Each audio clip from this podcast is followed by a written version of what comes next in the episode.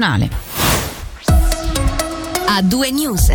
In apertura c'è l'aggressione avvenuta nella notte fra venerdì e sabato a Locarno all'interno della rotonda di Piazza Castello diventata virale in rete. Il video mostra una violenza di branco esercitata da alcuni ragazzi nei confronti di un solo giovane che avrebbe minacciato il gruppetto con un coltello, scatenando l'episodio violento che lo ha visto cadere e rimanere sulla ghiaia sotto i colpi sferrati da giovani con pugni calci, addirittura uno skateboard usato come arma. Nessuno è finito al pronto soccorso e nessuno ha inoltrato denuncia formale anche se la polizia che è alla ricerca di testimoni sta cercando di ricostruire quanto accaduto identificando i protagonisti dell'episodio. Il ragazzo che ha riportato la peggio sarebbe già noto alle autorità. Sul pestaggio Angelo Chiello ha interpellato il sindaco di Locarno che non ha usato mezzi termini. Questo episodio impone di confrontarci ogni volta che succede con numeri intollerabili che testimoniano una continua, diffusa e ancora inarrestabile purtroppo violenza contro l'essere umano. La nostra società è, è ancora pervasa da momenti di violenza sotto tutte le forme, verbale, fisica, economica. Cosa provo? Penso quello che hanno provato tutti eh, davanti a queste immagini, un'immensa tristezza. Serve una rete, una rete che sia fatta dalle istituzioni, dalle famiglie, dalle scuole, dalla società e dalla comunità. Serve una regia complessiva, sono tante realtà che possono contribuire a sconfiggere questo degrado della società. Sicuramente deve esserci controllo, ma la parte più importante è quella della prevenzione, una prevenzione che sia vera, non, non, una prevenzione così di facciata, trovare le criticità e dove possibile anticipare determinate problematiche, perché quando interviene la polizia spesso è troppo tardi, bisogna anticipare questi problemi e poi quando ho visto il filmato sono rimasto gelato non solo da quello che vedevo nelle immagini, ma anche dal commento di chi le stava riprendendo. Non si può reagire ridendo e senza chiamare soccorsi, senza fare qualcosa per intervenire. Questa passività, questa indifferenza lancia un segnale di permissività, mentre una cultura della responsabilità di non chiudere gli occhi davanti a queste situazioni di, di violenza, il cosiddetto coraggio civile, fa capire che determinati atteggiamenti non sono tollerati. Rimaniamo a Locarno dove ieri sera si è tenuto un incontro tra il municipio e il corpo di polizia della città alla luce degli eventi recenti. Il riferimento è alle due inchieste amministrative che hanno coinvolto due poliziotti gettando ombre a livello mediatico però su tutto il corpo. Come dichiarato ai nostri microfoni sempre dal capo dell'esecutivo cittadino Alain Scherrer, contrariamente a quanto riferito da alcuni media, non esistono altre inchieste. È stato importante incontrare il corpo di polizia prima di tutto per dimostrare la vicinanza e il sostegno dell'esecutivo verso la polizia, verso il riconoscimento per il loro operato, ma è stato anche l'occasione di un momento di riflessione, di impegno e di rispetto al quale tutti sono stati richiamati. Questo perché eh, ultimamente sono apparse sulla stampa delle notizie che non erano corrispondenti a quanto sta accadendo e, ed era il caso di puntualizzare la situazione. Il riferimento alle inchieste amministrative, due quelle note, eh, conferma ce ne siano altre o non è vero? L'inchiesta amministrativa che ha portato al licenziamento è chiusa. Si può parlare in questo momento solo di un'altra inchiesta amministrativa aperta che è indipendente e non riconducibile alla prima concernente apprezzamenti verbali mossi da un agente. Eh, altre inchieste amministrative non ve ne sono.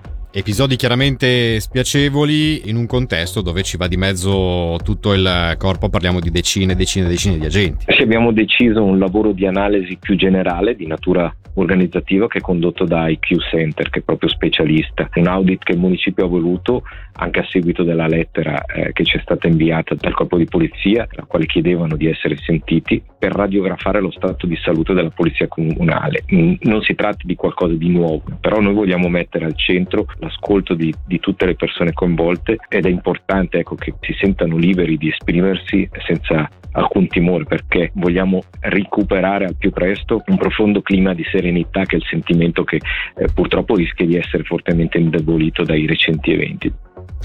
In generale il governo ticinese approva la strategia federale sullo sviluppo dell'infrastruttura ferroviaria svizzera, ma per il Ticino sono necessarie più risorse finanziarie. In particolare a sud delle Alpi bisogna puntare sullo sviluppo di tre opere ritenute fondamentali, come la circonvallazione di Bellinzona, il completamento di Al Transit verso sud in tempi ragionevoli e l'aggiramento del Gambarogno. È questo quanto è emerso in mattinata dopo la seduta del Consiglio di Stato e sulla questione nel pomeriggio pomeriggio si è tenuta una conferenza stampa. Sentiamo la presa di posizione del cantone nelle parole del direttore del Dipartimento del Territorio Claudio Zali. Noi chiediamo un volume di investimenti molto più grande a favore di tutta la Svizzera, ma egoisticamente anche delle tre opere infrastrutturali che servono al cantone. Con pacchetti di investimento dell'ordine delle, dei 10-12 miliardi non è pensabile di ottenere questi tre progetti perché questi costano 12 miliardi e quindi chiediamo che l'ordine di grandezza degli investimenti aumenti di 10 volte. Un investimento finanziario più consistente potrebbe aiutare a superare i problemi di mobilità con cui siamo già confrontati? Sì, certo, non si riuscirà mai comunque a mettere tutte le persone tutte le merci sulla ferrovia perché non ne, non ne avrebbe la capacità. Diciamo che offrire, come vogliamo fare ai ticinesi, un treno per la Svizzera interna ogni 30 minuti consente di avere un'alternativa ragionevole alle code che però penso che comunque ci saranno al San Gottardo. Questo era solo un passaggio dell'intervista al Presidente del Consiglio di Stato a capo, come detto, del Dipartimento del Territorio, che sentiremo più diffusamente insieme al Direttore della Divisione dello Sviluppo Territoriale della Mobilità, Martino Colombo, nella seconda ora di A2 News tra mezz'ora circa. Cambiamo tema, come ogni mercoledì sono stati pubblicati dati settimanali riguardanti il coronavirus, i nuovi contagi registrati sono stati 3.044 contro i poco meno di 2.000 della settimana scorsa. Sono 161 invece i pazienti positivi al coronavirus ricoverati in ospedale, settimana scorsa erano 98, non si registrano vittime. Ci spostiamo a Mendrisio dove questo inverno non ci sarà la pista di ghiaccio, è stato deciso dal municipio durante la seduta di ieri. A confermarlo al CDT il capo di Castero Sport Tempo Libero Paolo Danielli, aggiungendo che, Valle, che in piazzale alla Valle saranno comunque offerte attività di animazione. La rinuncia alla pista è dovuta alla penuria energetica. Sempre in tema di risparmio energetico si è discusso anche dei maxi schermi per i mondiali di calcio. Le partite saranno proiettate nella sala cinematografica del Plaza.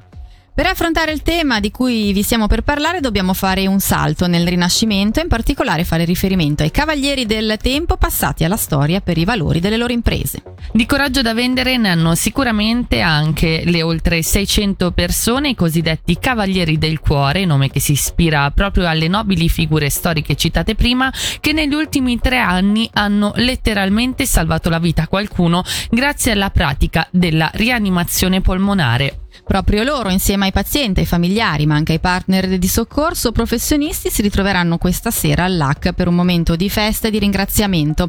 Ne abbiamo parlato con Claudio Benvenuti, direttore della Fondazione Ticino Cuore, che ci racconta dell'importanza di queste persone del, nel nostro cantone che rappresenta un esempio a livello mondiale. È un evento che abbiamo istituito già a partire dal 2007 ed è finalizzato a ringraziare tutte le persone che sono intervenute nei primi momenti di questo evento dell'arresto cardiaco. Noi sappiamo che è fondamentale praticare il massaggio cardiaco e utilizzare il defibrillatore laddove è disponibile e eh, questi gesti devono essere fatti da, dalle persone presenti sul posto. Inoltre, oltre a queste persone, noi abbiamo creato questa rete di first responder, quindi sono semplici cittadini ma anche i corpi corpi di polizia, di pompieri, guardie di confine che vengono allertate tramite un'applicazione e se sono vicine al luogo dell'intervento si attivano e iniziano a praticare la rianimazione in attesa che arrivino i soccorsi professionisti. C'è una formazione che avviene? Per diventare first responder è necessario aver frequentato un corso classico, quelli che vengono proposti dai servizi d'autoambulanza, dalle stazioni samaritane, di, di rianimazione e uso del defibrillatore, poi ogni persona può scaricare l'applicazione e diventare spontaneamente un first responder. Oggi in rete abbiamo più di 5.000 persone iscritte, se invece dobbiamo fare riferimento al numero di persone formate in Ticino dal 2005 ad oggi sono più di 130.000, quasi un terzo della popolazione ha fatto almeno una volta un corso di rianimazione. E loro fanno parte di una rete eh, diciamo molto più ampia che sembra essere un fiore all'occhiello del Ticino per il resto del mondo. Diversi cantoni della Svizzera interna hanno replicato il modello ticinese ma anche all'estero e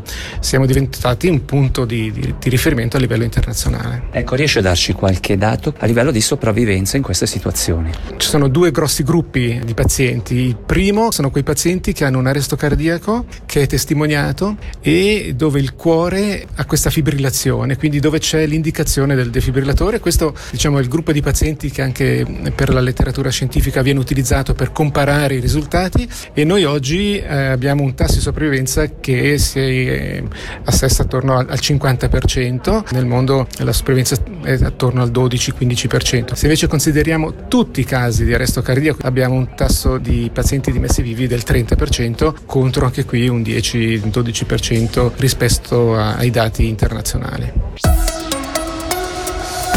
Il suono dell'informazione a due news.